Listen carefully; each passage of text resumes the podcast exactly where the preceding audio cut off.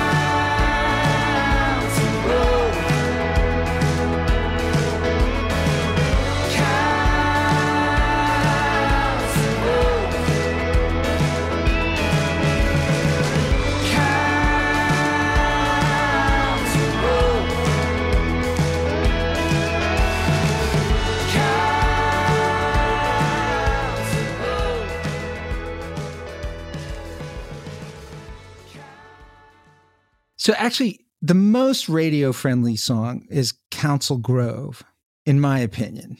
And uh, uh, again, my opinion doesn't matter because we're here to talk about you guys. But I had to look up where Council Grove is. And I, I, don't think our listeners know. And I don't know if it's based on this, but I like to do this. And so there's a Council Grove in the middle of Kansas. That's it. Okay. Yeah, that's the one. Uh, so dad's family's from Council Grove, Kansas. He grew up there, and I still have relatives there. And that song came about because we, some of our travels and playing shows, we played some shows around the Flint Hills of Kansas, which is where where Council Grove is located, and we stayed with my family. And I think after that, Zach and I sat down, and Zach had kind of had an idea for a song using Council Grove kind of as an analogy for for how we think about the past. We like to say the quote: "Nostalgia is like grammar. It's, a, it's like a grammar lesson. It's like a grammar lesson. Past perfect present tense. You got it. Got it. Just took me a second. Nice. I never heard that. well, yeah, because Greg, that's a, the place that you kind of always go back to in the summer, right? Yeah, yeah. It was a, a place I spent a lot of time with my family growing up. So it's kind of a that idea of you always remember your childhood as being, you know, perfect. Perfect. You think yeah, about your perfect. childhood Christmases, you think about your childhood this and that, and it was always perfect. And was you know, was it really, or was Yeah. it was it the way it is now? And you know, Right. You fall into uh, feeling like you're born in the wrong time for whatever reason. Sometimes it's a good reminder to think maybe you're maybe you're right where you're supposed to be. Everybody has stuff they got to deal with in their own time, so you can't you can't glorify the past too much or vilify it too much. So imagine there's people who are running away from Council Grove, and there's people who've never left, and there's no place they'd rather be. Yeah, yeah, absolutely. I think it's kind of like a, a small town America situation, maybe. It's great to visit those kind of places, and Council Grove is just one of those beautiful American. I think it's easy for people to assume, you know, especially people that live in bigger cities or near bigger cities, that you know, small towns, uh, what do they have to offer? But we've been to so many, not just Council Grove, but all around the United States, and those places have just as cool of stories. And oftentimes they you know have things preserved that big cities won't have anymore that you get to go see. And those small towns have special things about them too. We were just talking about actually the song just the other night just kind of trying to talk about you know what the song kind of means we were brainstorming some video ideas and got talking about the heartland because of course uh, you know council grove is in kansas and you think of the flint hills and a lot of these things that kansas has but since we've traveled so much there's there's nuance, you know, in comparing all these things. You know, Iowa is not the same as Kansas, not the same as Nebraska, but there's overlap. And some of those overlaps overlap with what we know in Texas. And I think it's those overlaps that kind of glue us all together.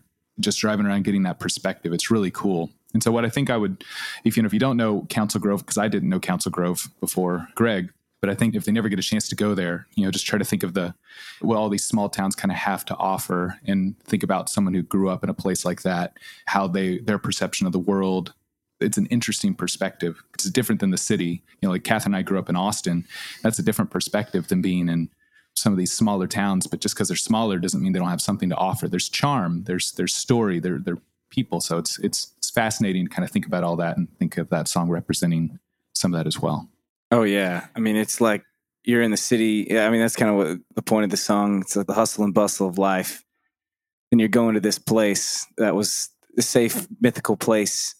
Now, on the other hand, you go there and you see there's this bell in the center of town that they used to ring whenever, whenever there was real trouble, and you're like, huh, well, I guess you can't really escape it. yeah, trouble, trouble is everywhere. That's right. There is no, there's no uh, Yeah. mythical paradise Nope. you can escape to. There's not. Yeah, that bell came up in the Google search on Council Grove. There's a statue and a bell in the center of town um, that I guess everybody congregates there from time to time for good and bad and, and different times. Yeah, that's a great question. I, I mean, I think it meant more in the past than it does today. Um, but it is, you know, it's one of those tourist towns, a lot of historical markers and a lot of those kind of places to go visit. It's a tourist. People people go there to see what the the migration west. Yeah, it's on the well. I say tourist town. I mean, it's it's one of the stops, you know, on the Santa Fe Trail. So there's lots of history there. People, you know, who kind of are doing those road trips and want to go see the historical markers and and and things like that. It's it's kind of known for that in in that part of Kansas. Also, the Flint Hills. The Flint Hills, the the vistas, the drive through the Flint Hills is is a stop. I think that's still one of my favorite accomplishments, at least that we've like to me. The Flint Hills sounds like our song, at least to me. And and, and the first time Greg took me there, because uh, that's where his you know it was like a hometown, or at least his family's hometown, and he would always tell me because we you know went to high school together and we've known each other for a long time. And he'd have pictures of Flint Hills in his house.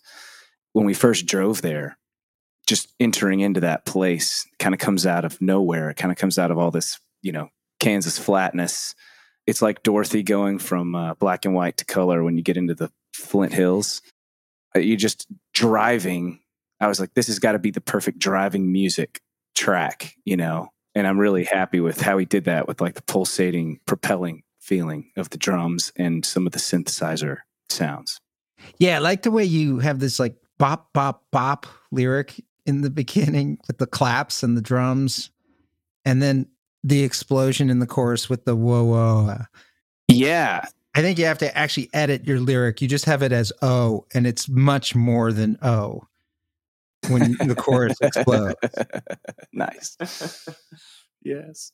It's like this big whoa. And I can see the audience singing along to this. This is another one I want to see you guys play live, and I want to sing along with this one, the anthemic chorus yeah, definitely looking forward to that as well. You're saying we need an exclamation mark after the woes in the lyrics? Is that- I think it's W H O A H. You know, it's more than O. It's you got it as O H, and it's like it's larger than that. And you say it twice.